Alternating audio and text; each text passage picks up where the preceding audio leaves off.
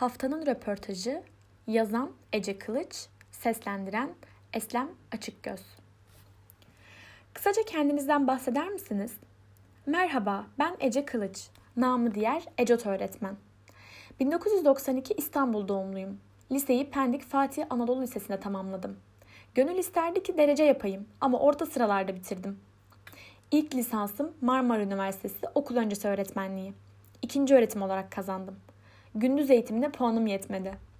İstanbul'daysanız ve üniversiteyi ikinci öğretimde okuyorsanız gerçekten çok şanslısınız demektir. Çalışma imkanınız olur. Ben de ilk yıl bir hediyelik eşya dükkanında çalıştım.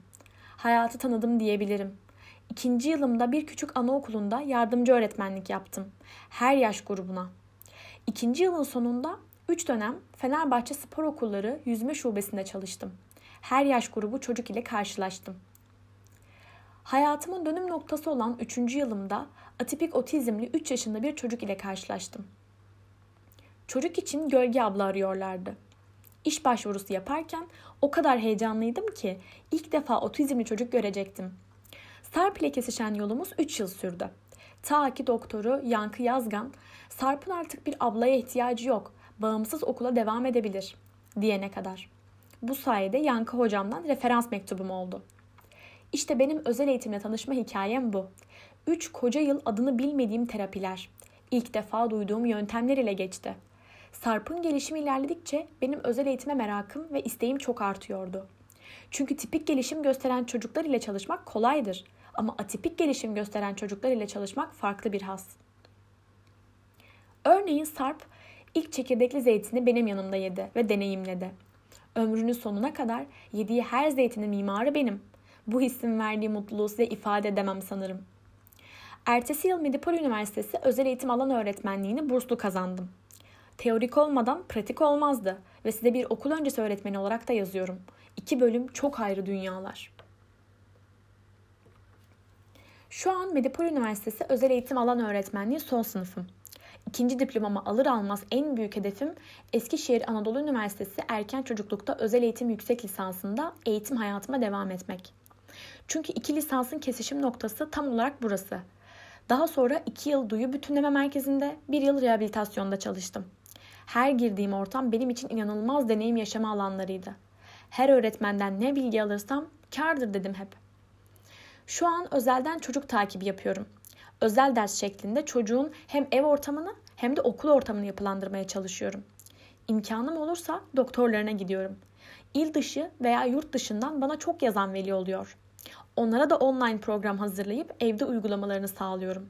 Onlarla online eğitim yapıyorum. Neden özel eğitim bölümünü seçtiniz? Neden özel eğitim sorusunu yukarı cevapladım aslında. Ama özetle bana sabrı öğretti. Bana yeri geldi ağlayan anne karşısında gözyaşını tutmayı öğretti.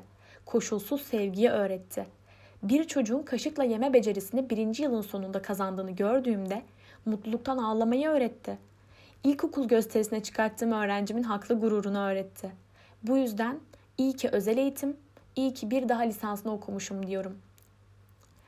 Özel eğitim bölümünü seçmek isteyen öğrencilere ne tavsiye edersiniz? Özel eğitimci olmak isteyen bir bireyde, bir öğretmende olması gereken vasıflar dışında bir özellik olmalı ki bence bu mesleğin mihenk taşı. Sabır. Ne kadar sabırlıysan o kadar başarı elde ediyorsun. Bu doğru orantılı bence. Okumak için okunmamalı. Hele parası için hiç okunmamalı. Hayal kırıklığı yaşarsınız. Bir öğrencimin ailesi şunu demişti. Dilerim benden önce ölür hocam kızım. Benden sonra kim bakacak? Bu söylemi beni çok etkilemişti. Benden sonra kim bakacak cümlesi bu çocuklar için yanlış bir cümleydi. İşte o an hangi çocuğu ne kadar bağımsızlaştırır isem o kadar iyi olur anladım. Özel gereksinim çocuk sahibi ailelere mesajınız nedir? O zaman sihirli sözcüğümüz bağımsızlaştırmak. Aileler hep bunu aklına tutmalı bence. Kendimi ne kadar gereksiz kılar isem çocuğuma o kadar faydalı olurum.